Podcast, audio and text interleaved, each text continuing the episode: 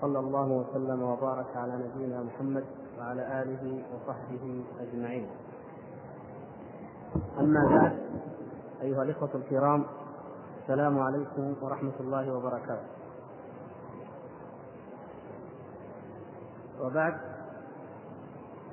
فما نزال في موضوع الكلام والرد على الذين يؤولون في معنى الكلام والذين شطح بهم الطريق على غير منهج السلف الصالح في هذه المسألة المهمة. وقد انتهينا في الحلقة الماضية من الحديث عن مذاهب الناس في مسمى الكلام عند الإطلاق والأقوال الخمسة التي سبق شرطها ونبدأ الآن في الموضوع الآخر وفي تكملته.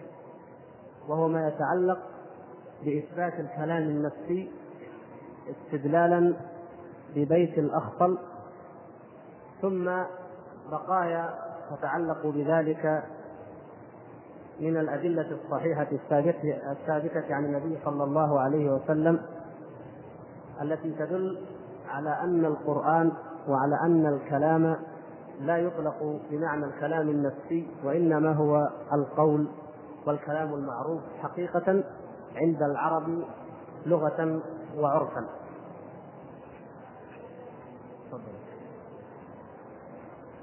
وأما من قال إنه معنى واحد واستدل عليه بقول الأفضل إن الكلام لفي الفؤاد وإنما جعل اللسان على الفؤاد دليلا فاستدلال فاسد ولو استدل مستدل بحديث في الصحيحين لقالوا هذا خبر واحد. ويكون مما اتفق العلماء على تصديقه وتلقيه بالقبول والعمل به. فكيف وهذا البيت قد قيل إنه موضوع منسوب إلى الأفضل وليس هو في ديوانه. وقيل إنما قال إن البيان لفي الفؤاد وهذا أقرب إلى الصحة. وعلى تقدير صحته عنه فلا يجوز الاستدلال به.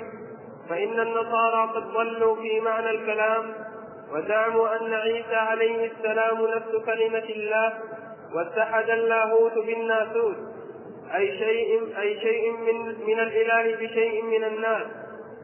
أفيستدل بقول نصراني قد ضل في معنى الكلام على معنى الكلام ويترك ما يعلم من معنى الكلام في لغة العرب وأيضا فمعناه غير صحيح. إذ لازمه أن الأخرس يسمى متكلما لقيام الكلام بقلبه وإن لم ينطق به ولم يسمع منه. والكلام على ذلك مبسوط في موضعه وإنما أشير إليه إشارة. وهنا معنى عجيب وهو أن هذا القول له شبه قوي بقول النصارى القائلين باللاهوت والناسوت. فإنهم يقولون كلام الله هو المعنى القائم بذات الله الذي لا يمكن سماعه. وأما النظم المسموع فمخلوق فإفهام المعنى القديم بالنظم المخلوق يشبه امتزاج اللاهوت بالناسوت الذي قالته النصارى في عيسى عليه السلام. فانظر إلى هذا الشبه ما أعجبه. ويرد الحمد لله. استدل الذين يقولون بأن الكلام هو الكلام النفسي. ومن ذلك يقولون إن القرآن المتلو والمحفوظ والمسموع المقروء هذا الذي بين أيدينا في المصاحف يقولون إنه مخلوق. وأن الكلام الذي هو صفة الله عز وجل أما ذلك فإنه المعنى القائم في نفسه تبارك وتعالى. استدلوا على ذلك من جملة الشبهات التي أوردوها هذا البيت وهو إن الكلام لفي الفؤاد وإنما جعل اللسان على الفؤاد دليلا. يقولون إن هذا الشاعر يعبر عن معنى ويشرح معنى الكلام ويقول إن الكلام لفي الفؤاد. فالكلام في الحقيقة هو ما يقوله الفؤاد. وهو ما في النفس ما يقوم في القلب من المعنى. وأما اللسان فإنما هو معبر عما في الفؤاد فقط. فلذلك نحن عندما نقول هم يعني عندما يقولون إن إن القرآن ليس هو كلام الله ليس هو كلام الله عز وجل وإنما هو عبارة أو حكاية عن كلام الله فإن هذا المعنى وهذا القول صحيح لأنه يتفق مع هذا البيت. أخذ العلماء في رد هذا القول من عدة أوجه. كما ذكر المؤلف رحمه الله تعالى هنا جملة وخلاصة لها.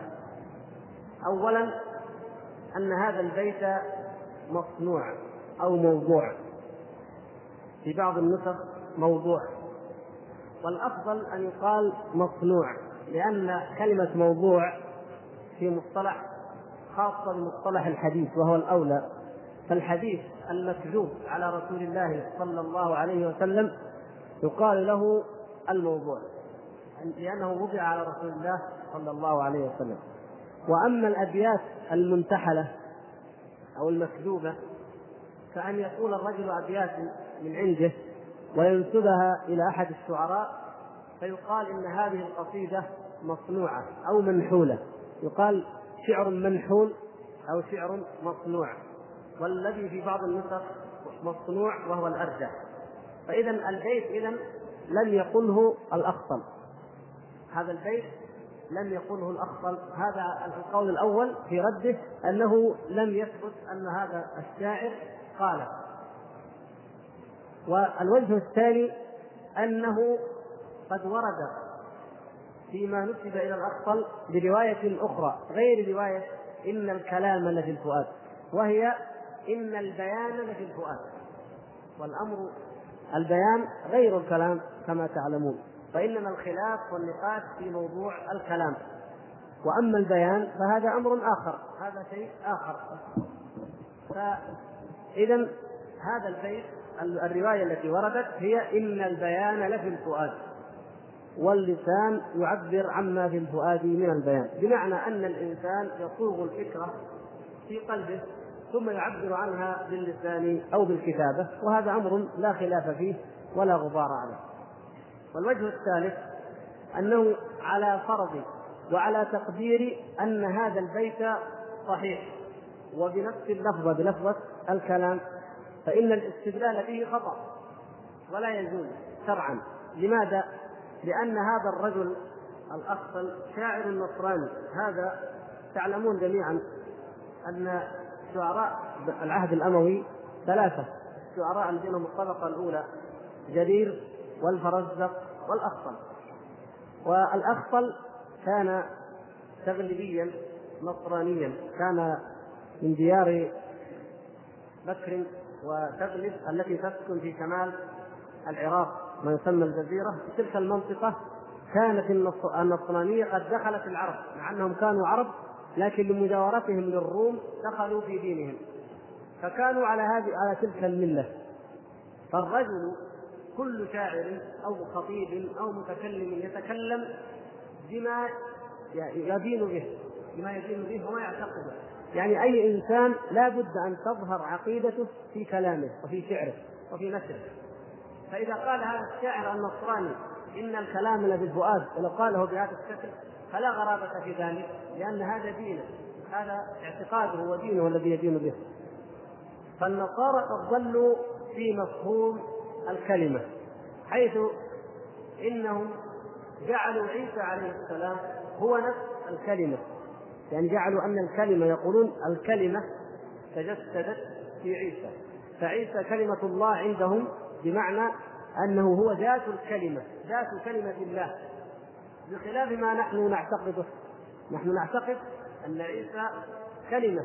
نعم كما أخبر الله سبحانه وتعالى إن الله يبشرك في قول الملائكة لمريم يبشرك بكلمة منه اسمه المسيح عيسى بن مريم. وكما أيضا جاء في الحديث الآخر الصحيح وأن عيسى عبد الله ورسوله وكلمته ألقاها إلى مريم وروح منه. فنحن نعتقد أن عيسى كلمة لأنه سمي الكلمة لأنه وجد بكلمة من الله. الله عز وجل قال له كن فيكون. إن مثل عيسى عند الله كمثل آدم. خلقه من تراب ثم قال له كن فيكون. فليس عيسى هو نفس كلمة الله عز وجل. ولكن لأنه وجد بالكلمة وأطلقت عليه الكلمة وليس هو نفس غذاة الكلمة. فهو خارج عن العادة في الخلق. العادة يخلق الناس من أم وأب إلا أن آدم خلقه الله عز وجل هو أول الخلق فخلقه من غير أم ولا أب. وخلق المسيح من أم بلا أب. فهذا مثل هذا. في حيث من حيث أنه وجد بكلمة من الله عز وجل وليس بالعادة والسنة الإلهية التي جعلها الله سبحانه وتعالى في كل مولود. فإذا يقولون هم إن عيسى هو نفس الكلمة. طيب وعيسى هذا الذي هو كلمة الله هو بشر من ناحية وهو إله من ناحية أخرى. فاتحد الناسوت باللاهوت. يعني اتحد العنصر الناسوت العنصر الناسي أو الإنسي البشري. واللاهوت هو العنصر أو الأقنوم يسمونه الأقنوم الإلهي. اتحد الناسوت باللاهوت وكان منهما تركب منهما عيسى عليه السلام.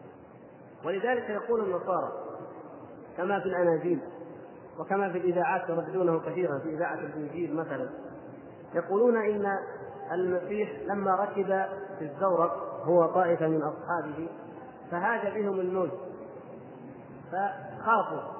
خافوا من الغرق فيقولون لما خاف لما خاف عيسى من الغرق كانت هذا كان في الحالة إيش؟ الحالة الناسوتية. يعني بشر مثل البشر خاف أن يغرق فبعد قليل قال عيسى عليه السلام للزورق اهدأ. فهدأ هدأ البحر وهدأ الزورق وخرج ونجا هو وأصحابه. فقالوا في هذه الحالة كان يتكلم باسم الحالة اللاهوتية لما يقولون على زعمهم الكاذب أنه صلب والله عز وجل قد كذبهم بذلك وما قتلوه وما صلبوه ولكن شبه لهم. فيقولون إنه لما وضع على الصليب كما في الأناجيل قال إلهي إلهي لما تركتني؟ أو إيلي إيلي باللغة السريانيه إيلي إيلي يعني يا إلهي يا إلهي يا رب أو يا الله يا الله. لماذا تركتني؟ فيقولون في هذه الحالة لما نادى عيسى هذا النداء كانت الحالة البشرية الناسوتيه لأنه دعا الله. لكن بعد ذلك بعد أن ثلاثة أيام من الصلب كما يزعمون عاد ورجع وخاطب الناس ورأوه وكان في صورته الإلهية وهكذا. فيقولون اتحد الناسوت باللاهوت وعيسى هو الكلمة وهذه الكلمة اتحدت باللاهوت الذي هو آه، الله عز وجل. العنصر الإلهي والعنصر البشري. فالنصارى هذا دينهم وهذا مفهومهم في الكلمة. فكيف نأخذ كلامهم؟ حتى لو قال الأخطل هذا البيت وثبت عنه لا نأخذ بكلام شاعر نصراني. هذه عقيدته في الكلام وفي المسيح عليه السلام. فيقول الثالث ذلك يقول أفيستدل بقول نصراني قد ضل في معنى الكلام على معنى الكلام ويترك ما يعلم من معنى الكلام في لغة العرب هذا غير ممكن. الوجه الرابع ذكره الشارح هنا أنه معناه غير صحيح. معنى البيت غير صحيح لأن لازمه أن يكون الأخرس متكلما كما قد سبق أن أوضحنا ذلك مرارا فيما سبق. إذا كان الكلام هو ما في الفؤاد وليس ما ينطق به اللسان فإن الأخرس الذي لا يتكلم بلسانه يسمى متكلم يطلق عليه أنه متكلم ويسمى متكلما لأنه بطبيعة الحال يفكر بقلبه ويحدث نفسه بأشياء ويتكلم بنفسه على هذا المفهوم ثم يؤثر بالإشارة ويعبر فيفهم الناس أنه يريد كذا أو يريد كذا. اذا هذه أربعة أوجه في نقض بيت الاخطل. آه، إما أنه مصنوع وإما أن لفظته إن البيان لفي الفؤاد والوجه الثالث أنه نصراني والنصارى قد ضلوا في معنى الكلام ولا يحتج بكلامهم الوجه الرابع وما أشرنا إليه من أنه يلزمه أن يعتبر وأن يسمى الاخرس متكلما كما سبق. لكن هنا نقف عند قضية مهمة جدا في مسألة العقيدة. وهي من أهم الأصول التي يجب أن نعلمها والتي هي موضع الفارق والفصل بين أهل السنة والجماعة من جهة وبين غيرهم من الطوائف من جهة أخرى. وهي ما أشار إليه المؤلف رحمه الله تعالى بقوله ولو استدل مستدل بحديث في الصحيحين لقالوا هذا خبر واحد ويكون مما اتفق العلماء على تصديقه وتلقيه بالقبول والعمل به. لو جئناهم بحديث في الصحيحين اتفق العلماء عليه وعلى تلقيه بالقبول. ومع ذلك قلنا لهم هذا كلام رسول الله صلى الله عليه وسلم فإنهم يقولون هذا خبر واحد وخبر الآحاد لا يحتج فيه في العقيدة. هذا من مذهب المعتزلة ومن مذهب الأشعرية وعموم أهل الكلام. أهل الكلام عموما يحتجون كما يقولون بالبراهين القطعية الثابتة. أما الأدلة الشرعية هذه قاعدة مهمة تحتاجونها دائما وهي معيار كما قلت للفرق أن هؤلاء يقولون النصوص ما جاء في القرآن وما جاء في السنة فإنها على أحد نوعين. إما أن تكون متواترة. الآيات لا خلاف في ذلك طبعا. القرآن متواتر أو أحاديث متواترة. هذا النوع الأول. والنوع الثاني أن تكون آحادا أي الأحاديث التي رويت آحادا عن النبي صلى الله عليه وسلم. فأما الآحاد فلا يشتغلون به نهائيا. حتى قال قائلهم وهو أبو المعالي الجويني قال إن اشتغلنا به على سبيل التبرع على سبيل التبرع فنؤوله. يعني حتى لو ما أولناه ما ننظر إليه نهائيا ما دام كتاب العقيدة ما ننظر إليه نهائيا. لكن لو اشتغلنا به فهو تبرع منا أو تطوع. نشتغل به بالعمل به باعتقاده لا نؤوله. يعني نتطوع ونتبرع بأن نؤوله. هذا موقفه من خبر الآحاد. يعني الحديث الذي روي من طريق أو طريقين أو ثلاثة على خلاف بينهم في ما هو المتواتر. حتى أن بعض زعماء المعتزلة يقول إن المتواتر ما رواه سبعون عن سبعين عن سبعين إلى النبي صلى الله عليه وسلم. وأقل من هذا العدد ما يقبل ولا يحتج. نعوذ بالله من الضلال. سوف نعرف يعني ضلال هؤلاء الرد عليهم لكن المقصود أنهم يقولون ذلك.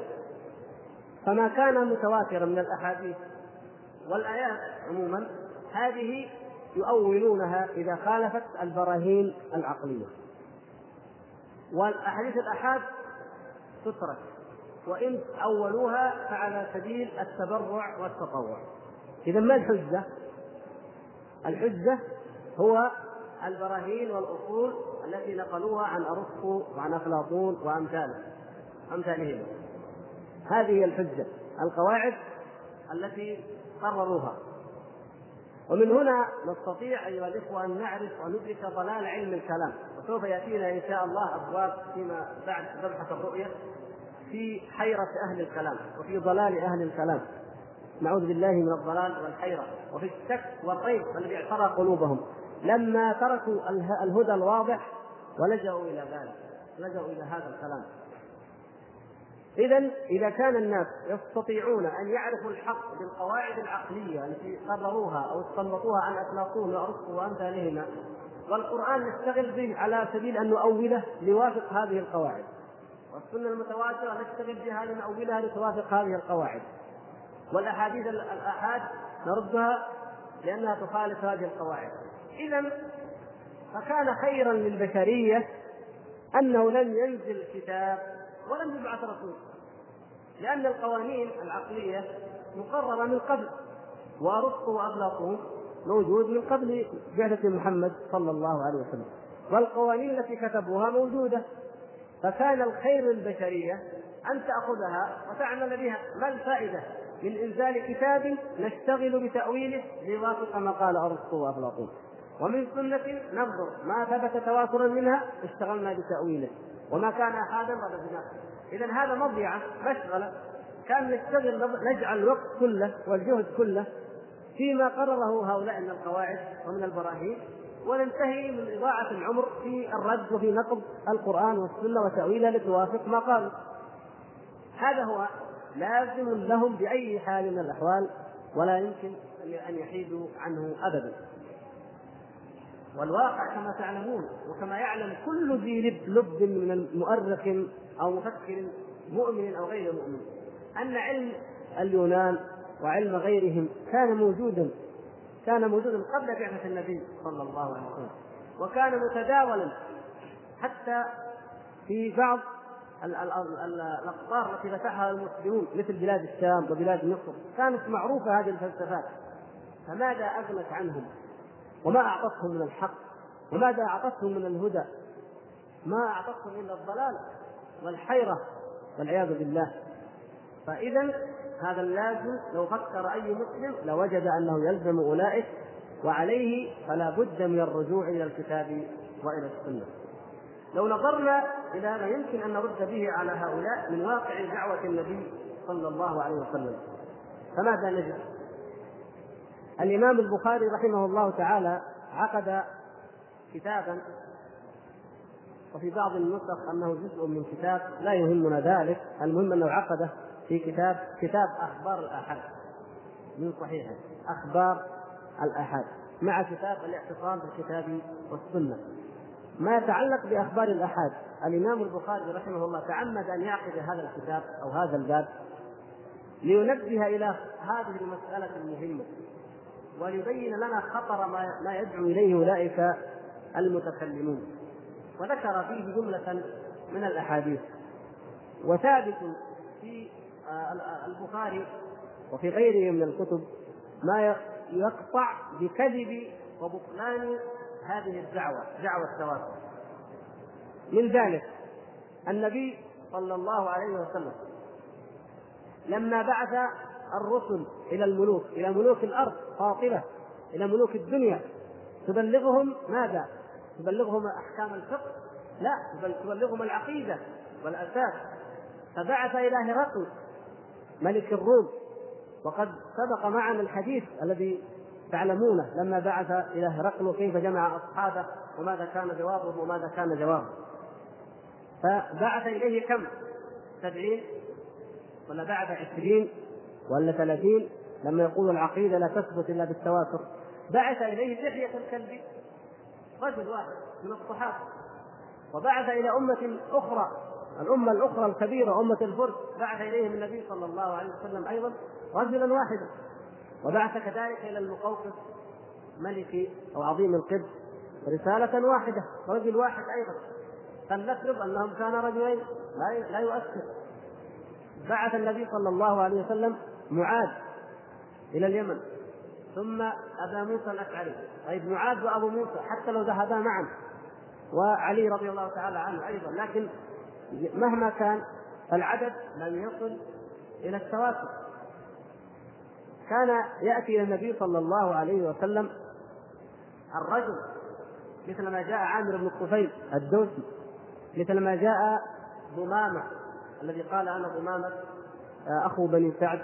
بن بكر سأل النبي صلى الله عليه وسلم عن التوحيد والإيمان ثم رجع وأنذر قومه وبلغهم وكذلك عامر وكثير من هؤلاء الصحابة الذين يذهب الواحد منهم ويعود إلى قومه ويبلغهم عن النبي صلى الله عليه وسلم نفس أهل المدينة كيف آمنوا؟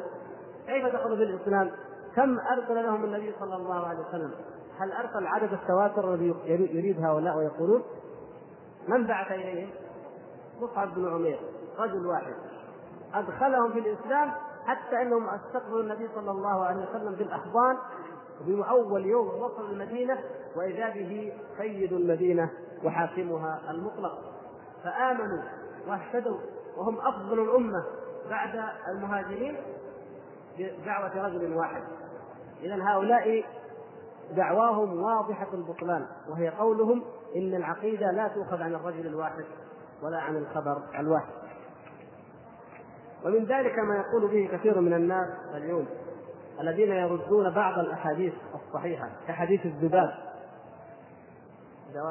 الذباب تعرفون لا نريد أن الوقت الآن يضيق لكن هناك حقيقة يعني يجب بنا أن ننبه إلى هذه خطورة هذه القضية أن بعض الناس قد يكونون إسلاميين أو دعاة أو ما أشبه ذلك ولكنهم منحرفون في هذه القضية فلا يغرنا ذلك. ومن ذلك ما راج من بدعة إنكار أحاد السنة وبالذات حديث الذباب. إذا وقع الذباب في إناء أحدكم فليغمس فإن في أحد جناحيه داء وفي الآخر دواء. فكذبوا هذا الحديث مع أنه حديث صحيح ثابت عن النبي صلى الله عليه وسلم. وقالوا إن العلم يثبت أن هناك ميكروبات أو أن هناك كذا. كيف كيف يردون؟ قالوا هذا أحد. يعني ما ثبت بالتواتر سبحان الله. لو أننا من أجل الذباب لابد أن أن نجيب رواية أربعين عن أربعين أو ثلاثين عن ثلاثين عن ثلاثين أو سبعين عن سبعين. فالمعنى لا إله إلا الله. الصلاة يبغى لها ألف عن ألف عن ألف حتى تثبت. هذا شيء عجيب. إذا كان في الذباب يريدون التواتر ففي أي شيء يقبلون منا خبر الآحاد. ولماذا يجهد البخاري ومسلم والإمام أحمد أنفسهم ويجمعون الطرق؟ بعض الصحابة ما روى إلا حديثا واحدا عن رسول الله صلى الله عليه وسلم. وما لقيه إلا تابعي واحد أو اثنان. فمعنى ذلك أن من كان راويه من كان الراوي له من التابعين واحد أو اثنين أو أقل من التواتر فإننا نرد جميع أحاديثه. ومن ذلك بعض أمهات المؤمنين لأنه ما كان يدخل عليهن أو يخاطبهن كل كل أحد وإنما كان بعض اقربائهن فمعنى ذلك أن نرد كل ما روي عنهن لأنه لم يروي عنهن عدد التواتر سبعين مثلا أربعين ثلاثين على الخلاف الذي بين المعتزلة. فهذه يا إخوان من أبطل الدعاوى وأكثرها بهتانا وإفكا والغرض منها هدم هذا الدين ولكن غلفوا ذلك الهدم. باسم اننا نريد التواتر ونريد ان نستوثق لأن الراوي الواحد قد يخطئ قد ينسى قد يضل قد كذا هذه الاحتمالات ونحن بالمناسبة نحن لا ننكر أن بعض الرواة يخطئ أليس كذلك؟ أليس هذا في موجود ألم يقله علماؤنا في نقدهم للأحاديث في المتون؟ ألم يقولوا هذه الكلمة مدرجة؟ ألم يقولوا أخطأ الراوي في هذه الكلمة وأصاب فلان؟ ألم يقولوا الحديث الشاذ الشاذ هو ما خالف فيه الثقات ثقات آخرين. فهم يعرفون هذا. ما قلنا ولم نقل إن كل من روى له البخاري أو مسلم أو كل من قال العلماء إنه ثقة أو صدوق فمعنى ذلك أنه معصوم لا يخطئ. ما قال ذلك أحد من العلماء بإطلاق. لكن هل يرد حديثه بناء على أنه غير معصوم؟ لاحظوا هذا الفرق يا إخوان. ونضرب لكم مثالا واقعيا. الآن هل يوجد طبيب في الدنيا معصوم؟ لا يمكن يخطئ في أي علاج؟ ممكن يوجد هذا؟ ما في ولا طبيب يقول أنا معصوم. كل طبيب ممكن أن يخطئ. لو جاء واحد قال ما دام كذا فنقفل نقفل جميع المستشفيات. ونقفل جميع العيادات ولا نقبل أي شيء. ليش؟ قال لأنه ممكن يخطئ. ممكن يروح واحد ويجي له ابره يموت أو حبوب يموت فما دام إنه احتمال الخطأ وارد فلا نقبل من أي طبيب على الإطلاق ولا يتعالج الناس ولا يتداوون فهذا يقول عنه الناس إنه مجنون. لأنه إذا أخطأ مرة أو مرتين فالخطأ هذا يمكن أن يتدارك. حتى لو لم يتدارك فجانب المنفعة عظيم جدا والخطأ نزر وقليل فيغتفر ويحتمل. فكذلك عندما يقولون ألستم تعترفون أن الرواة قد يخطئون؟ يقول قد يخطئ، ما دام قد يخطئ إذا لا لا نقبل أي حديث. سبحان الله، لماذا هذا الكلام؟ لا نقبل منهم، نأخذ منهم، أثبتوا لنا أنه أخطأ في هذه اللفظة ونحن لا نأخذ بهذه اللفظة، هات أثبتوا. أعطونا الدليل، قولوا قال أحمد، قال البخاري، قال ابن معين، قال ابن المديني، قال النسائي، قال أبو داود. إن هذا أخطأ في هذه اللفظة. ونقبل هذا الكلام. ولا مشاحة في ذلك. هذا علم. فاسلكوا طريقه وتعلموه ثم ناقشونا به.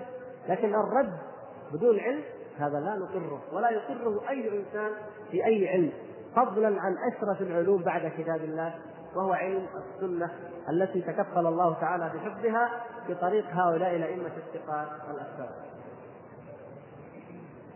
آه، قول يعني اللفته العجيبه التي اشار إليها الشارح رحمه الله بعد ذلك لما قال وهنا معنى عجيب وهو أن هذا القول له شبه بقول النصارى. طبعا اتضح لكم لما قلنا النصارى يقولون إيه؟ حل الناسوس في اللاهوت وهذا يعد يعني يقوم مقامه ويتكلم باسمه. فكذلك هؤلاء يقولون إن الكلام المخلوق هذا الذي في المصحف كلام المخلوق هو عبارة أو حكاية عن كلام الله. الاتحاد أو العلاقة بين المعنى القائم بالنفس وبين الكلام المخلوق أو النظم الموجود الآن في بين الدفتين في المصحف. العلاقة بينهما تشابه تماما العلاقة التي يقولها النصارى بين الناسوت وبين اللاهوت ففي هذا مشابهة عجيبة ودليل على أن هذه الفكرة أصلها ومنشأها من غير الإسلام. وأذكر أننا أشرنا إلى ذلك عندما استعرضنا في أول لقاء في مبحث الكلام وهو أنهم أخذوه آه، من النصارى وأرادوا أن يردوا أن يردوا على النصارى فاضطروا إلى القول بأنه مخلوق فسواء كان التأثير مباشرا أو تأثير ردة الفعل العكسية فأيا كان الأمر فإن هذا القول غريب عن دين الإسلام والمسلمين. تفضل هذه الأدلة يردها الشارح على إيه؟ على إثبات أن الكلام هو القول وليس هو المعنى القائم بالنفس. ويرد قول من قال بأن هنا سؤال نبدأ به لا لعلاقته بالموضوع ولكن لأهميته في حياتنا في المجتمع أخ يقول أنا مبتلى بالشهوة فإنها تأتي تأتي في الصلاة وحين أقرأ القرآن وحتى الأذكار. فأضطر إلى العادة السرية وأنا أخاف على نفسي من الزنا. فما حكم استعمال العادة السرية؟ حرام أم مباح؟ أنا قلت هذا الموضوع الحقيقة الكلام فيه مهم. يجب أيها الإخوة يجب على الشباب المؤمن المتمسك بالسنة والدين أن يعي وأن يقدر أنه الآن يعيش في زمان غربة. غربة. كما ذكر النبي صلى الله عليه وسلم بدا أو بدأ الدين غريبا وسيعود غريبا كما بدا فطوبى للغرباء. هذه الغربة لا تعني الراحة ولا تعني عدم تحمل الجهاد والمجهود والتبعات الغربة مقتضاها ولازمها أن يصبر الإنسان على طاعة الله عز وجل وأن يجاهدها ما. أقول هذا لأن الشاب المتدين المتمسك في هذا الزمان. يبتلى بالفتن تحيط به الشهوات من كل جهة.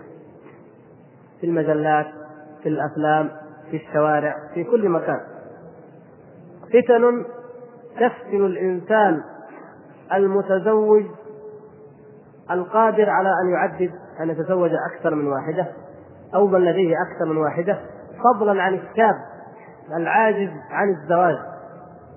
فكيف لا يفتن هذه الفتن مع كثرتها وموجانها في المجتمع قليل من يسلم من شرها ومن أذاها إلا بالجهاد والمجاهدة والصبر وهذا هو الذي أمرنا به. وينبغي للغرباء أن يعرفوا الغربة وأن يقدروها وأن يعلم أن الغريب لا بد أن يكون مجاهدا فليجاهد نفسه. على غض النظر. ولا يقول إن الشهوات وإن المثيرات قد جاءت من كل ناحية. فليجاهد نفسه على غض النظر وليجاهد نفسه على الابتعاد أو إشغال القلب بشيء غير هذه الشهوة وغير الشهوات عموما وغير الحياة الدنيا وبهارجها.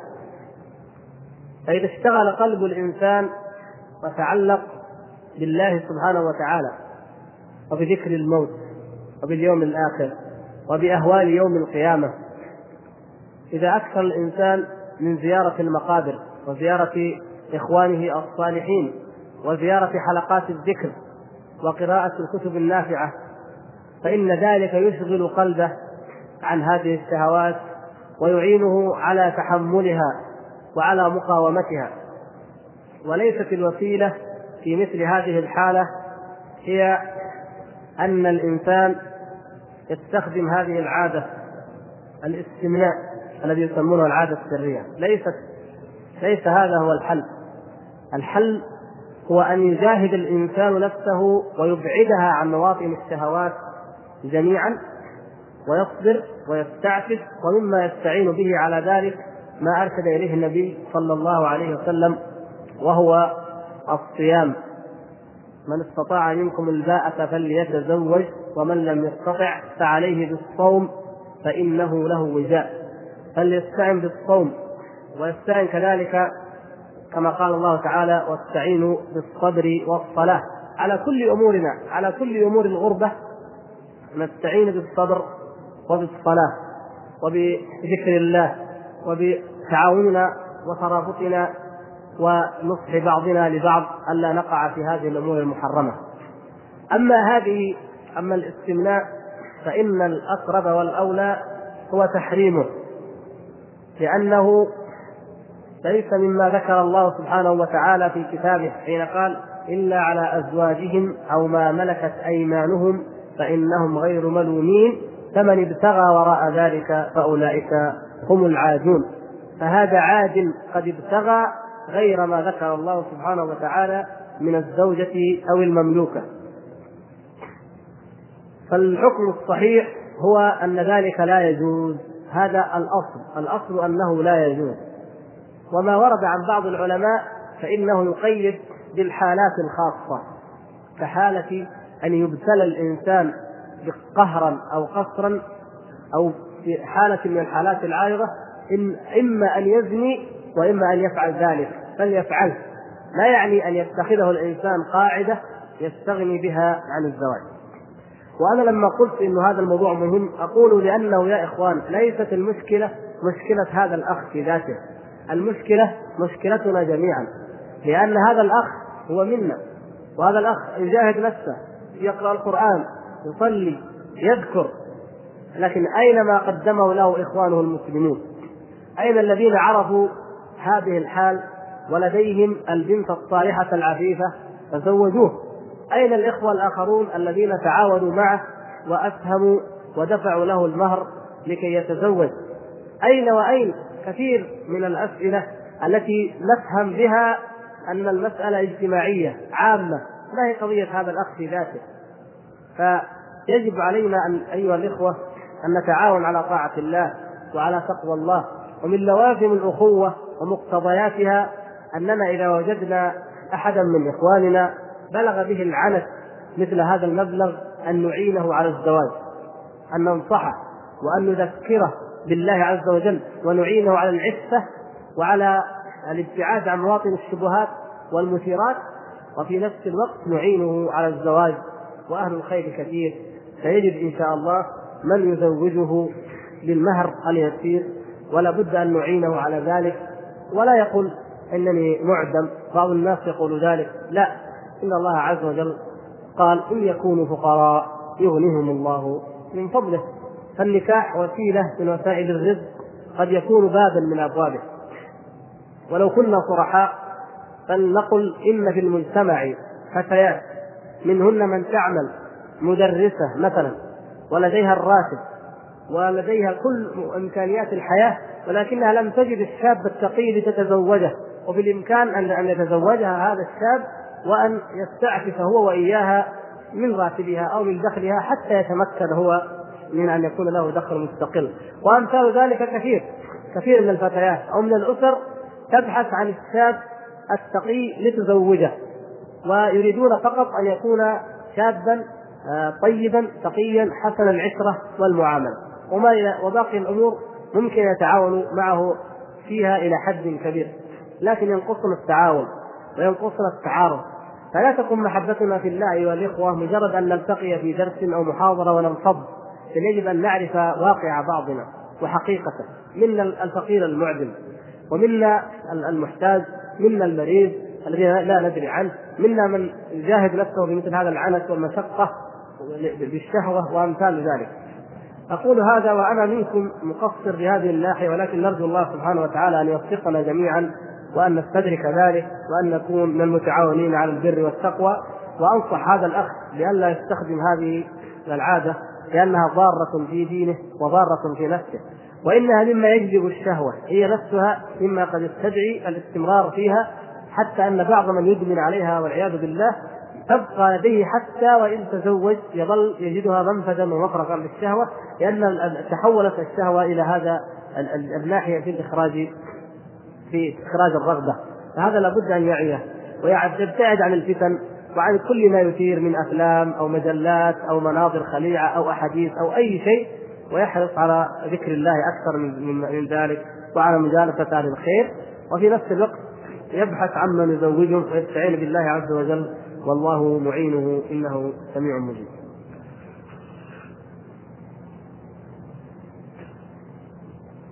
أخي يقول سمعت أن بعض الأحناف المتأخرين لا يأخذون بالحديث بالأحاد فهل هم ماتريديه؟ وحيث لا يأخذون بحديث إنما الأعمال بالنيات ويقولون إنه أحاد ولا يجوز العمل به فكيف اذا يفعلون في الشروع بأي عمل يريدون به وجه الله حيث قرأت أن الشافعي رضي الله عنه قال إن هذا الحديث يدخل في سبعين بابا من الفقه. وهل هذا هو مفهوم من يتعصب للمذهب؟ آه، الحنفي في وقتنا الحاضر وهل يتعبدون بغير مفهوم هذا الحديث؟ أما أن المتأخرين هؤلاء الذين لا يأخذون بالأحاديث ما تريديه فهذا هو الغالب هو الغالب عليهم أنهم ما تريديه لأنهم لو كانوا على مذهب السلف لأخذوا به. لكن يا أخي أنت حديث إنما الأعمال بالنيات. أنت ألزمتهم به. يعني أنت تقول إذا لم يأخذوا فيلزمهم كذا وكذا. وانت لا تدري قد لا يكون قد لا يوافقونك على القول لأن قد ينكرون. يقول نحن نعمل بهذا الحديث. اللازم هو جيد هذا إلزام جيد لهم. نعم. لكن آه، لا آه، لازم المذهب أو لازم القول ليس بقول ولازم المذهب ليس بمذهب على الصحيح. وهم يقولون لا نأخذ بأحاديث الآحاد في العقيدة. وأنا كنت بينت ذلك وأوضحه الآن أن كلامهم في العقيدة لا في الأحكام لا في الأحكام والفروع. فحديث إنما الأعمال بالنيات هذا يأخذون به في الأحكام يعني الصلاة الزكاة وأمثال ذلك يأخذون به. لكن يردون مثلا حديث النزول. ينزل ربنا إلى السماء الدنيا في الثلث الأخير من كل ليلة مثلا. هذا يردونه. ويردون حديث الجارية التي سألها النبي صلى الله عليه وسلم أين الله؟ قالت في السماء. لأن هذه الأحاديث وأمثالها تتعلق بالعقيدة. فهم لا يقولون بذلك مطلقا. لكن أيضا من من مذهب الحنفية رد الحديث الصحيح في الفروع إذا خالف اصولا عندهم إما إذا إذا خالف ظاهر القرآن أو إذا خالف القياس الجلي وامثال ذلك مثلا آه، ثبت عن النبي صلى الله عليه وسلم حديث المصراه إذا اشترى الإنسان بقرة أو عنز صراها صاحبها يعني لف عليها الحبال على الثدي حتى تمتلئ باللبن ثم فك وذهب بها إلى السوق وباعها آه، من إنسان خدع وغرر به وظن أن هذا لبن مستمر دائم. ذهب إلى البيت وحلبها ولم يأتي بعد ذلك شيء إلا قليل غير الذي كان في الضرع فما الحكم في هذه الحالة؟ يقول النبي صلى الله عليه وسلم فليردها وصاعا من تمر. يردها وصاعا من تمر ويأخذ الثمن فقال الحنفية لا نأخذ بهذا الحديث. هذا الحديث مخالف للقياس. كيف؟ هذا قياس. هذا في نظركم أنتم. هذا الكلام باطل. بل هو في الحقيقة موافق للقياس الفطري السليم. لأن التمر هو مقابل اللبن. يعني كما نعلم أن أفضل أنواع الغذاء هو التمر واللبن. الغذاء الذي قريب من اللبن في الخصائص وفي الفائدة ويغني عنه ويعوض عنه هو التمر. فهو مقابل ما أخذ من اللبن يعطي صاحبها التمر. وقدره الشارع بصاع يعطيه صاعا من تمر حتى لو كان اللبن أقل شوية وأكثر شوية. هذه الفروق تغتفر في سبيل أن يوجد قاعدة عامة يتفق عليها الناس عند الاختلاف.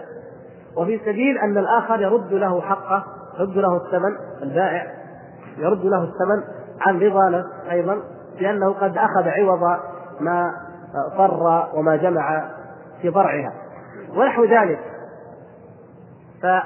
فالمقصود أن للحنفية أصولا قد يردون بها الحديث الصحيح حتى في الفروع لكن الكلام الذي نحن نتكلم به هنا هو عن العقيدة وعن الأصول وليس في هذه المسألة. فهم يقولون بالنية النية عندهم شرط في الأعمال كما هي شرط عند بقية المذاهب. على خلاف في بعض الأمور التفصيلية هذا شيء آخر كما أنهم مثلا يخالفون في الوضوء ينسب إلى مذهبهم. أن الإنسان لو اغتسل والتمس في ماء وتطهر هكذا بنية الغسل ثم ذهب فإنه يجوز له أن يصلي ولو لم يكن نوى الوضوء. لكن هذه بعض أحكام لا يردون الحديث مطلقا ولا يردون العمل بالنية مطلقا.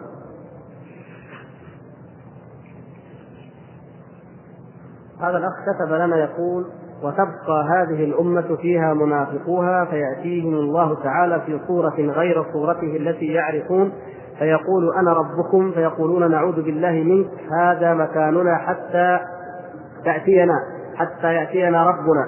فإذا جاء ربنا عرفناه فيأتيهم الله في صورته التي يعرفون. فيقول أنا ربكم فيقولون أنت ربنا فيتبعونه. رواه مسلم. هذا هو الشاهد من الحديث.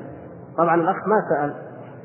ما سأل لكن يمكن مقصود السؤال ماذا ماذا نعمل وكيف نفهم هذا الحديث؟ هذا الحديث لا إشكال فيه أيها الإخوة دائما لدينا الأصل المقرر والقاعدة المطلقة وهي أن كل ما صح عن الله وعن عن الرسول صلى الله عليه وسلم كلما ثبت وصح به الحديث والخبر فإننا نؤمن به ونسلم له بدون اعتراض. هذا شيء الشيء الآخر أننا لا ندخل في الكيفية. هذه قاعدة معروفة ومقررة. أننا لا ندخل ولا نخوض في الكيفية في كيفية اتصاف الله عز وجل بالصفات. أبدا. فنؤمن بما جاء ونسلم دون أن نجهد أنفسنا وأن نخوض في كيفية اتصافه تعالى بهذه الصفات. فإذا سلمنا بهذين فإننا نقبل هذا الحديث بلا حرج ولا نجد فيه ولله الحمد. أي أمر يريد أو يحيز لأن المسألة تتعلق بعالم الغيب وبصفات الله عز وجل. نؤمن بها ونعتقد ونستيقن أن كيفيتها غير معقولة في هذه الحياة الدنيا ولا يمكن أن نعرفها أبدا. فالصورة هنا التي الصورة التي يعرفون. ما هي الصورة التي نعرف نحن الآن؟ التي يعرفون. ماذا يعرف الناس من صفات الله عز وجل؟ يعرفون الصفات التي جاءت في الكتاب والتي جاءت في السنة. إذا يجب علينا أن نتعلم وأن نعرف صفات الله عز وجل التي في الكتاب والتي في السنة. طيب نأخذ مثال واضح جدا. إذا جاء الدجال فقال أنا ربكم يحيي ويميت ويخرج الأرزاق. ويأمر السماء فتمطر كما ثبت ذلك. ويقول أنا ربكم. ماذا نقول؟ نكذبه بذلك كما أخبر النبي صلى الله عليه وسلم لأنه أعور. وربنا ليس بأعور سبحانه وتعالى. إذا هذا هذه هذا الشكل ليس هو صفة الله عز وجل. الدجال ليس هو على صفة الله عز وجل. التي نعرفها من صفات الله فنكذبه.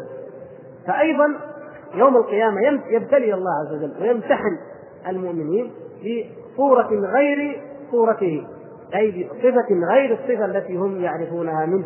نحن نؤمن بالصورة ونثبتها ولكن الكيفية مجهولة. ولكن نعرف نحن صفات الله عز وجل التي يتصف بها.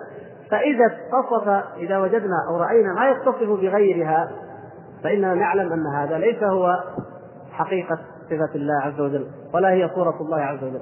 حتى يأتي في الصورة التي نعرف فحينئذ يتبعه المؤمنون هذا الحديث الحمد لله لا إشكال فيه نحن نسلم به وينبغي لنا أن نعرف صفات الله عز وجل لكي نكون مع المؤمنين حينئذ ولا نكون مع المنافقين ولا مع المحجوبين عافانا الله وإياكم من من ذلك الذين يحجبون عن رؤية وجه الله تبارك وتعالى.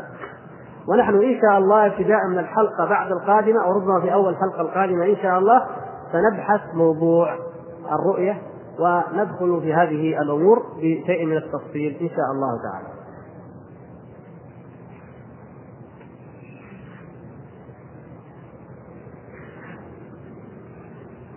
أكثر من أخ سأل عن قول الناس يا ستار أو يا ساتر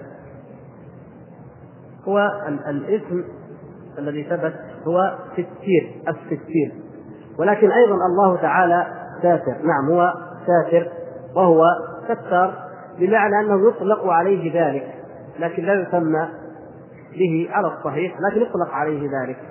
يطلق عليه ساتر ويطلق عليه ستار وأما في الدعاء فالأولى أن نقول يا ستير هذا كما ترون قد أعطيته من أكثر من أخ ولعلكم رأيتموه. من أمثال هذه الضلالات. اللهم صل صلاة كاملة وسلم سلاما تاما على سيدنا محمد الذي تنحل به العقد وتنفرج به الكرب وتقضى به الحوائج وتنال به الرغائب وحسن الخواتم ويستسقى الغمام بوجهه الكريم وعلى آله وصحبه في كل لمحة ونفس عدد ما وسع علم الله. هذه يوزعونها ويهدونها ويظنون أن ذلك يقربهم إلى الله عز وجل. مع أن هذا مما لا يجوز أن يقر ولا أن يوزع.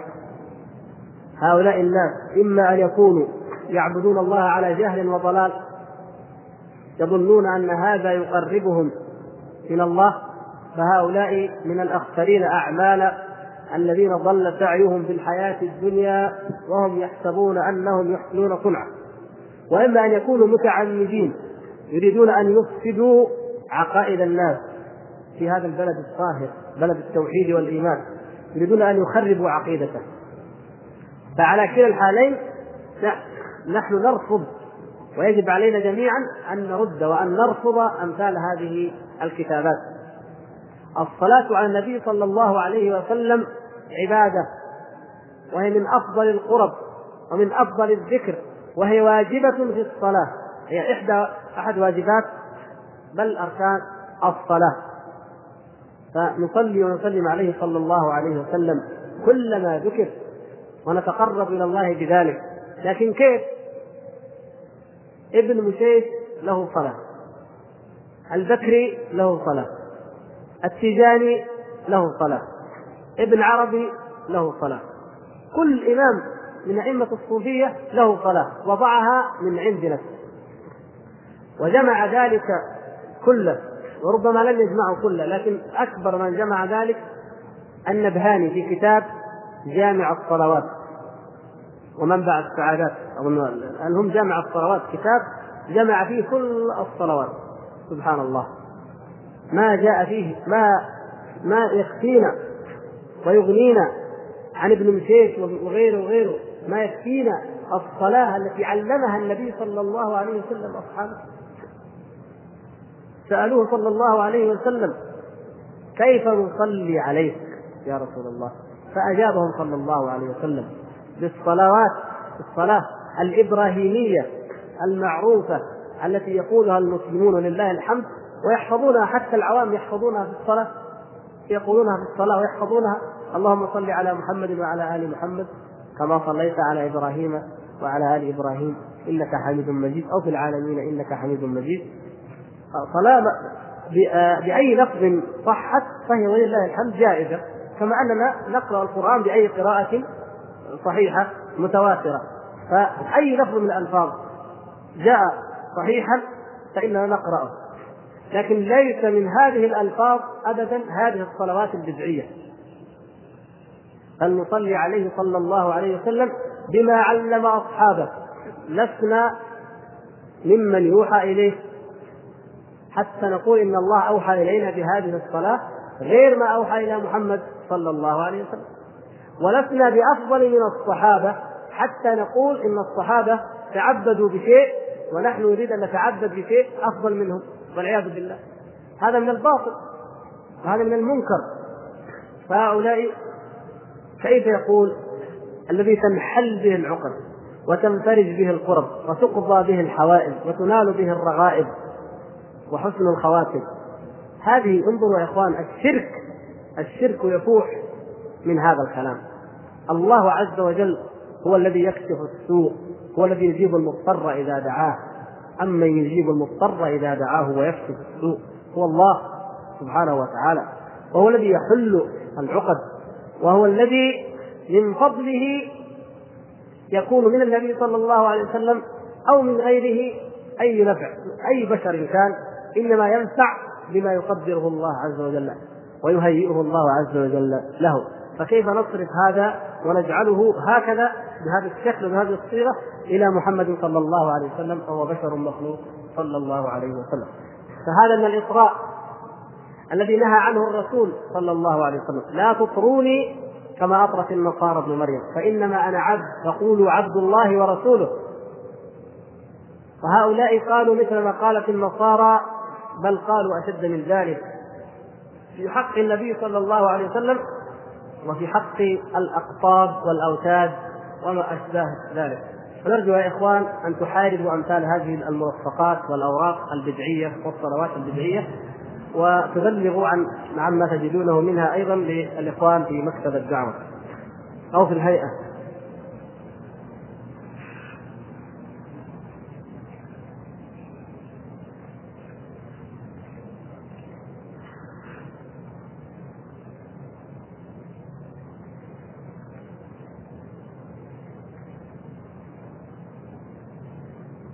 نحاول نبدأ بما يتعلق بالموضوع ثم إن شاء الله نأتي على ما نستطيع من أخرى. يقول آه، ذكرت أو ذكر في موضوعنا الحافظ النسفي هو اسمه حافظ الدين النسفي يعني الحافظ آه، لا تفهم منها أنه الحافظ بمعنى أنه من علماء الحديث. لأن هذا اللقب يطلق على الحافظ من حفاظ أي الذي من حفاظ الحديث. لا هذا لقبه حافظ الدين. العلماء المتأخرون صار للإنسان منهم لقب واسم وكنية. فيقولون مثلا آه، كمال الدين تقي الدين نور الدين حافظ الدين جلال الدين إلى غير ذلك هذا لقب. والاسم مثلا محمد والكنية أبو فلان أبو فلان. هذا غلب على المتأخرين هذا الشيء. فهذا من ذلك. فهو حافظ الدين. لقبه الذي لقبه به أبوه حافظ الدين. حافظ الدين النسبي هل هو من أهل السنة والجماعة؟ وهل تنصحنا بقراءة الكتب التي ذكرت؟ هذا الرجل مع أنه من الحنفية وخالفهم في مثل هذه المسألة لكنه لا يخلو لا يخلو من متابعة آه، أهل عقيدته المتأخرين ولهذا ليس مضمونا ليس مضمونا 100% نقيا فالأولى أن لا يقرأ كتبه إلا من كان على معرفة بما فيها يقول الأخ آه، أريد أن تبين لنا علاقة الحنفية بدرسنا.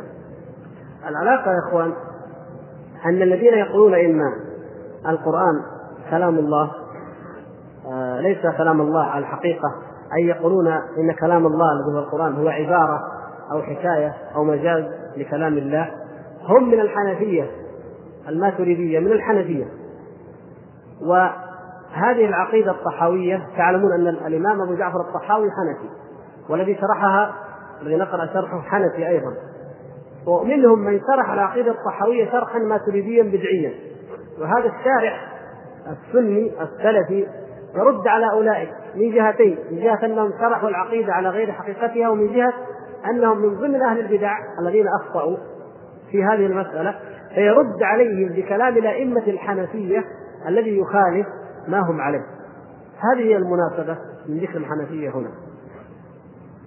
الأخ يقول من الذي شرح العقيدة الصحاوية ممن شرحها ابن منكوبر ابن منكوبر. وكذلك آه الشراح الذين شرحوا وعلقوا الحواشي على العضدية أيضا وعلى النسبية يذكرون أحيانا يذكرون عبارة الطحاوي في العقيدة الطحاوية. ويؤولونها بمعنى يتفق مع المنهج البدعي ويخرجونها عن حقيقتها هنا فهذا الكتاب يرد على هؤلاء الذين شرحوها شرحا منفردا وعلى من ذكروا منها مقاطع وأولوها على غير حقيقتها وسيأتينا من ذلك نماذج إن شاء الله تعالى.